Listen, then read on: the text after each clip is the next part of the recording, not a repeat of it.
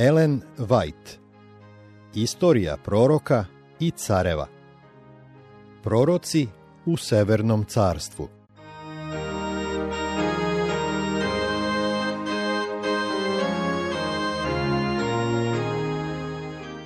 Dvadeset prvo poglavlje. Završne godine Jelisijeve službe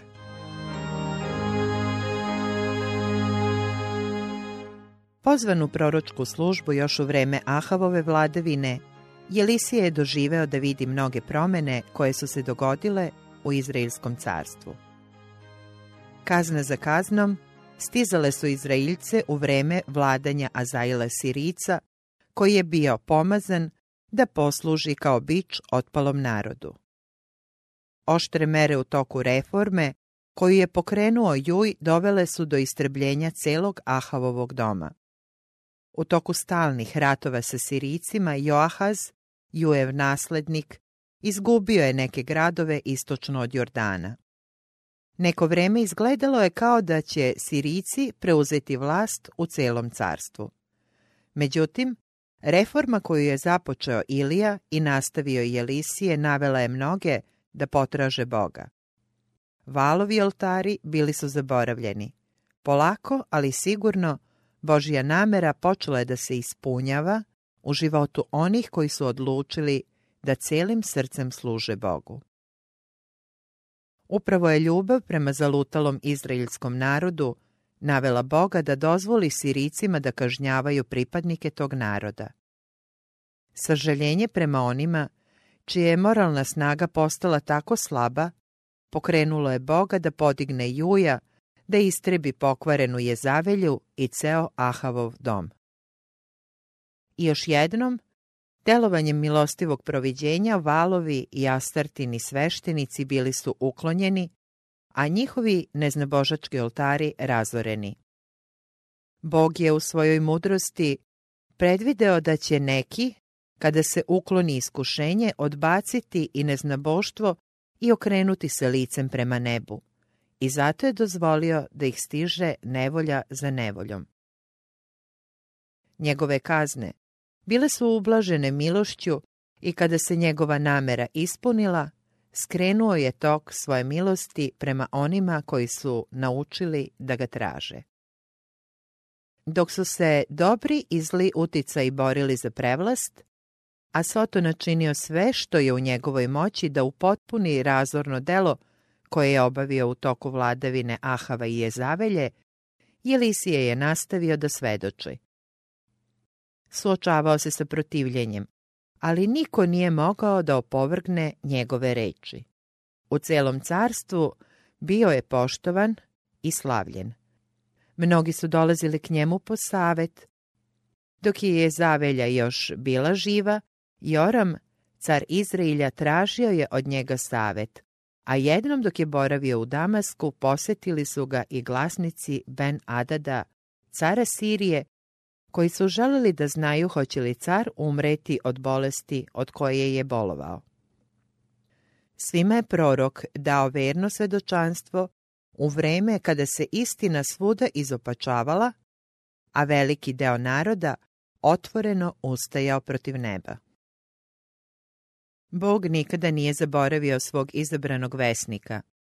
Jednom prilikom, u toku sirijske invazije, sirijski car je pokušao da uništi Jelisija zato što je izraelskom caru dojavljivao planove neprijatelja. Sirijski car bi, savjetujući se sa svojim doglavnicima, kazao Tu neka stane moja vojska. Te planove gospod je otkrivao Jelisiju koji bi slao k caru Izraeljevu i poručivao mu čuvaj se da ne ideš onuda, jer su onde sirci u zasedi. I car Izraeljev bi slao na ono mesto za koje reče čovek Božiji i opomenu ga i tako se čuvao. I to ne beše jednom ili dva puta. I smuti se srce caru Sirskom zato i sazvavši sluge svoje reče im, hoćete li mi reći ko od naših dojavljuje caru Izraeljevu? A jedan od sluga njegovih reče mu, Niko care, gospodaru moj nego Jelisije, prorok u Izraelju dojavljuje caru Izraeljevu, reči koje govoriš u ložnici svojoj. Odlučan da ukloni proroka, sirijski car je zapovedio, idite i vidite gde je, da pošaljem da ga uhvate. Prorok je bio u Dotanu. Saznavši za to, car je poslao konje i kola sa velikom vojskom i oni došavši noću opkoliše grad. A ujutru sluga čoveka Božijega ustavši iziđe, a to vojska oko grada i konji i kola. Užasnut sluga je potražio proroka i objavio mu vest. Jao gospodaru, šta ćemo sada? A on mu reče, ne boj se, jer je više naših nego njihovih. Zatim, da bi se sluga sam mogao u to uveriti, pomoli se Jelisije govoreći, gospode, otvori mu oči da vidi. I gospod otvori oči momku te vide, a to gora puna konja i kola ognjenijeh oko Jelisija. Između Božijeg sluge i naoruženih neprijatelja bila je četa nebeskih anđela. Sišli su u velikoj sili, ne da uništavaju, ne da iznude poštovanje, već da se ulogore oko slabih i bespomoćnih gospodnjih vernika i da im posluže. Kada se pripadnici Božjeg naroda nađu u nevolji, kada na izgled ne budu imali izlaza, tada jedino moraju da se oslone na gospoda. Pošto je četa sirijskih vojnika drsko krenula napred, nesvesna prisutnosti nebeskih ratnika pomoli se Jelisije gospodu i reče, oslepi ovaj narod. I oslepi ih, poreče Jelisijevoj. Tada im reče Jelisije, nije ovo put, nije ovo grad, hodite sa mnom i izvešću vas čoveku koga tražite i odvede ih u Samariju. I kada dođuše u Samariju, reče Jelisije, gospode, otvori im oči da vide. I gospod im otvori oči i videše, a to usred Samarije. A car Izrailjev reče Jelisiju kad ih ugleda, hoću li biti, hoću li biti, oče moj? A on reče, nemoj biti. E da li ćeš one pobiti koje zarobiš mačem svojim i lukom svojim? Iznesi im hleba i vode, neka jedu i piju, pa onda neka idu gospodaru svojemu. I ugotovi im gozbu veliku, te jedoše i piše, pa ih otpusti, a oni otidoše gospodaru svojemu. Vidi druga carevima šesto poglavlje. Posle toga, Izraelj je neko vreme bio slobodan od sirijskih napada. Međutim, kasnije, pod energičnim vođstvom odlučnog cara Ben Adada, sirijske čete opkolile su Samariju i opsele je. Nikada Izrael nije bio doveden u takvu nevolju kao u toku te opsade. Zaista su sinovi i sinovi sinova bili pohođeni zbog greha svojih otaca. Užasi dugotrajne gladi naveli su izraelskog cara na očajničke mere upravo u vreme kada je Jelisije prorekao da će narednog dana doći izbavljenje. Sledećeg dana, nešto pre zore, gospod učini te se u okolu sirskom ču lupa kola i konja i velike vojske, te se Sirici obuzeti velikim strahom podigoše i pobegoše po mraku, ostavivši šatore svoje i konje svoje i magarce svoje i oko kao što je bio, sa svim bogatim zalihama hrane. Pobegoše radi duša svojih i nisu se zaustavili sve dok nisu prešli preko Jordana. Za vreme ove noći bežanja, četiri gubavca ispred gradskih vrata naterani glađu i očajanjem, odlučili su da odu u sirijski logor i da se predaju napadačima na milost i nemilost, nadajući se da će izazvati sažaljenje i dobiti hrane. Njihovo iznenađenje bilo je neopisivo kada su stigli u logor i zatekli prazne šatore. Pošto nije bilo nikoga ko bi ih zlostavljao ili im zabranjivao, uđuše u jedan šator i najedoše se i napiše i pokupiše iz njega srebro i zlato i haljine, pa otidoše te sakriše. Pa se vratiše I uđoše u drugi šator, pa pokupiše i iz njega i otidoše te sakriše. Tada rekoše među sobom, ne radimo dobro. Ovo je dan dobrih glasova, a mi ćutimo. Brzo su se vratili u grad sa dobrim vestima. Plen je bio veliki. Zalihe su bile tako obilne da je toga dana mera beloga brašna bila za sikal, a dve mere ječma za sikal, kao što je prethodnog dana prorekao Jelisije. Još jednom se ime Božje proslavilo pred neznabošcima po reči gospodnjoj, koju je izrekao preko svoga proroka u Izrailju. Vidi druga carevima 7 od 5 do 16. Božji čovek je tako, iz godine u godinu, nastavljao da radi verno služeći svome narodu i postajući mu sve bliži, stojeći u vreme krize i uz careve kao mudri savjetnik. Duge godine života u idolopoklonstvu i u otpadu ostavile su svoj zlokobni pečat i na vladaru i na narodu. Na sve strane i dalje su se videle tamne senke otpada, iako je tu i tamo bilo i onih koji su uporno odbijali da previju svoja kolena pred valom. Međutim, pošto je Jelisije nastavio da obavlja svoje delo reforme, mnogi su se vratili iz idolopoklonstva i učili da se raduju što služe pravome Bogu. Prorok se također radovao tim čudima božanske milosti i bio ispunjen dubokom čežnjom da obrati sve poštene u srcu. Kuda god je odlazio, trudio se da ljude uči pravednosti. S ljudske tačke gledišta, izgledi da će se narod duhovno preporoditi, bili su isto tako mali, kao i oni koji se danas nalaze pred Božijim slugama koji rade u mračnim delovima sveta. Međutim, Hristova crkva je Božje oruđe za objavljivanje istine. Ona je od njega dobila nalog da obavi posebno delo i ako bude bila verna Bogu, poslušna njegovim zapovestima, na njoj će počivati savršenstvo božanske sile.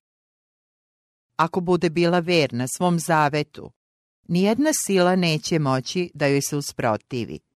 Neprijateljske snage neće imati ništa veće mogućnosti da joj se odupru nego što je pleva u stanju da odoli vihoru. Pred crkvom je, ukoliko bude obukla haljine Hristove pravednosti, ukoliko se bude oslobodila svake podložnosti svetu, zora blistavog, slavnog dana. Bog poziva sve svoje odane sluge koji veruju u njega da ohrabre one koji su izgubili i veru i nadu. Okrenite se Bogu, vi koji ste robovi nade. Tražite snagu od Boga, živoga Boga. Pokažite nepokolebljivu, poniznu veru u njegovu silu i njegovu spremnost da spase. Kada se verom uhvatimo za njegovu silu, on će promeniti, veličanstveno promeniti i najbeznadežnije izglede one koji nas najviše obeshrabruju. On će to učiniti na slavu svoga imena. Sve dok je mogao da putuje iz mesta u mesto, po celom Izraelskom carstvu, Jelisije je nastavio da aktivno učestvuje u jačanju proročkih škola. Gde god je bio, Bog je bio sa njim dajući mu reči koje je trebalo izgovoriti i silu da čini čuda. Jednom prilikom, sinovi proročki rekoše Jelisiju, gle, mesto gde sedimo pred tobom tesno nam je, nego hajde da otidemo na Jordan, pa da uzmemo onde svaki po brvno i načinimo onde mesto gde ćemo boraviti. Druga carevima šest, jedan i dva. Jelisije je otišao s njima na Jordan, hrabreći ih svojim prisustvom, dajući im savete, pa čak i čineći čudo da bi im pomogao u radu. A kad jedan od njih se cijaše drvo, pade mu sekira u vodu, a on povika, govoreći, Avaj gospodaru, još je i pozajmljena. A čovjek Božiji reče mu, gde je pala? A kad mu pokaza mesto, on odseče drvo i baci ga onamo i učini da sekira ispliva. a ona reče, uzmi je. I čovek pruži ruku svoju, te je uze. Druga carevima šest, od pet do sedam. Njegova služba bila je tako uspešna i tako snažan njegov uticaj dok je ležao na samrtnoj postelji, da je čak i mladi car Joas, idolopoklonik, koji je pokazivao vrlo malo poštovanja prema Bogu, prepoznao u njemu oca u Izrailju i priznao da je njegova prisutnost u narodu u vreme nevolje dragocenija od vojske na konjima i ratnim kolima. Izveštaj govori a Jelisije razbole se od bolesti od koje i umre, i Joas, car Izrailjev, dođe k njemu i plačući pred njim govoraše, Oče moj, kola Izrailjeva i konjanici njegovi. Druga carevima 13.14 Mnoga nevoljna duša tražila je od njega pomoć. Prorok je pristupao kao mudri otac, pun sažaljenja, Ni ovom prilikom nije želeo da odbaci bezbožnog mladića, tako nedostojnog, poverljivog položaja koji je zauzimao i kome je savet bio toliko potreban. Bog je u svom proviđenju pružio mladom caru priliku da popravi propuste iz prošlosti i da svoje carstvo postavi na sigurno tlo. Sirijski neprijatelj koji je sada pod svojom vlašću držao teritorije istočno od Jordana, trebalo je da bude odbačen. Još jednom je trebalo da Božija sila stane na stranu zalutalog Izrailja. Prorok na samrti naložio je caru. Uzmi luk i strele. Jos je poslušao. Tada je prorok rekao, nategni luk rukom svojom. Jos nateže luk rukom svojom i Elisije metnu ruke svoje na careve ruke i reče, otvori prozor sa istoka, prema gradovima preko Jordana u vlasti Sirijaca. Kada je car otvorio prozor sa rešetkama, Jelisije mu je naredio da pusti strelu. Kada je strela odletela svojim putem, prorok je nadahnuto rekao. Strela, izbavljenja gospodnjega, strela izbavljenja od Sirijaca, jer ćeš pobiti sirce u Afeku i satrćeš ih. Zatim je prorok stavio na probu carevu veru. Naređujući Joasu da uzme strele, rekao mu je, udari u zemlju. Tri puta je car udarao u zemlju i onda stao. Da si udario pet puta ili šest puta, povikao je prorok nezadovoljno, tada bi pobio Sirice sasvim, a sada ćeš ih samo tri puta razbiti druga carevima 13, od 15 do 19. Ova poruka odnosi se na sve one koji se nalaze na poverljivim mestima. Kada Bog otvori put za obavljanje nekog posla i kada obeća uspeh, tada Božje izabrano oruđe mora da učini sve što je u njegovoj moći da postigne obećani rezultat. Uspeh će uvek biti srazmeran oduševljenju i istrajnosti koji se ulažu u obavljanje posla. Bog može da čini čuda u svom narodu jedino kada njegov narod neumorno obavlja svoj deo. On traži ljude koji su odani njegovom delu, ljude koji imaju moralne hrabrosti, vatrene ljubavi prema dušama, revnosti koja ne malaksava. Takvi radnici nijedan zadatak neće smatrati suviše napornim, nijedan izgled suviše beznadežnim, oni će i dalje raditi neustrašivo, sve dok se prividni poraz ne pretvori u slavnu pobedu. Čak ni onda, kada im zaprete zatvorski zidovi ili mučenička lomača, oni se neće zaustaviti u svojoj nameri da zajedno sa Bogom rade na izgradnji njegovog carstva. Jelisijevo delo završeno je davanjem saveta i ohrabrenja Joasu. Čovek na kome je počivala puna mera i linog duha, ostao je veran do kraja. Nikada se nije pokolebao. Nikada nije izgubio svoje pouzdanje u silu svemogućega. Uvek je, iako je put pred njime na izgled bio potpuno zatvoren, išao i dalje u veri, a Bog je nagrađivao njegovo poverenje i otvarao mu put. Jelisiju nije bilo dano da pođe za svojim gospodarem u ognjenim kolima. Gospod je dozvolio da se razboli od dugotrajne bolesti. U toku dugih časova patnji i slabosti tela, njegova vera čvrsto se hvatala za Božija obećanja, a on je uvek oko sebe video nebeske vesnike koji su mu donosili utehu i mir. I kao što je na visinama u Dotanu gleda oko sebe nebeske čete, ognjena kola, Izraeljeva i konjanike njegove, tako je i sada bio svestan prisutnosti anđela, punih saučešća i ohrabrio se.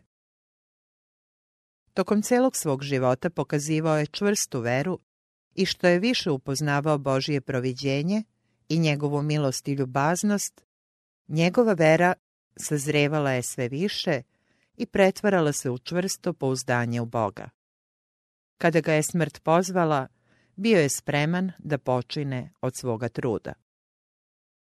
Skupa je pred gospodom smrt svetaca njegovih. Psalam 116, 15. Pravednik se nada i na samrti. Priče 14.32. Zajedno sa psalmistom Jelisije je s punim poverenjem mogao da kaže Ali će Bog izbaviti dušu moju iz ruku paklenih, jer me On prima. Salam 49.15 I radosno je mogao da posvedoči. Ali znam da je živ moj iskupitelj i na posledak da će stati nad prahom. O Jobu 19.25 A ja ću u pravdi gledati lice tvoje kada se probudim, bit ću sit od prilike tvoje. Psalam 17.15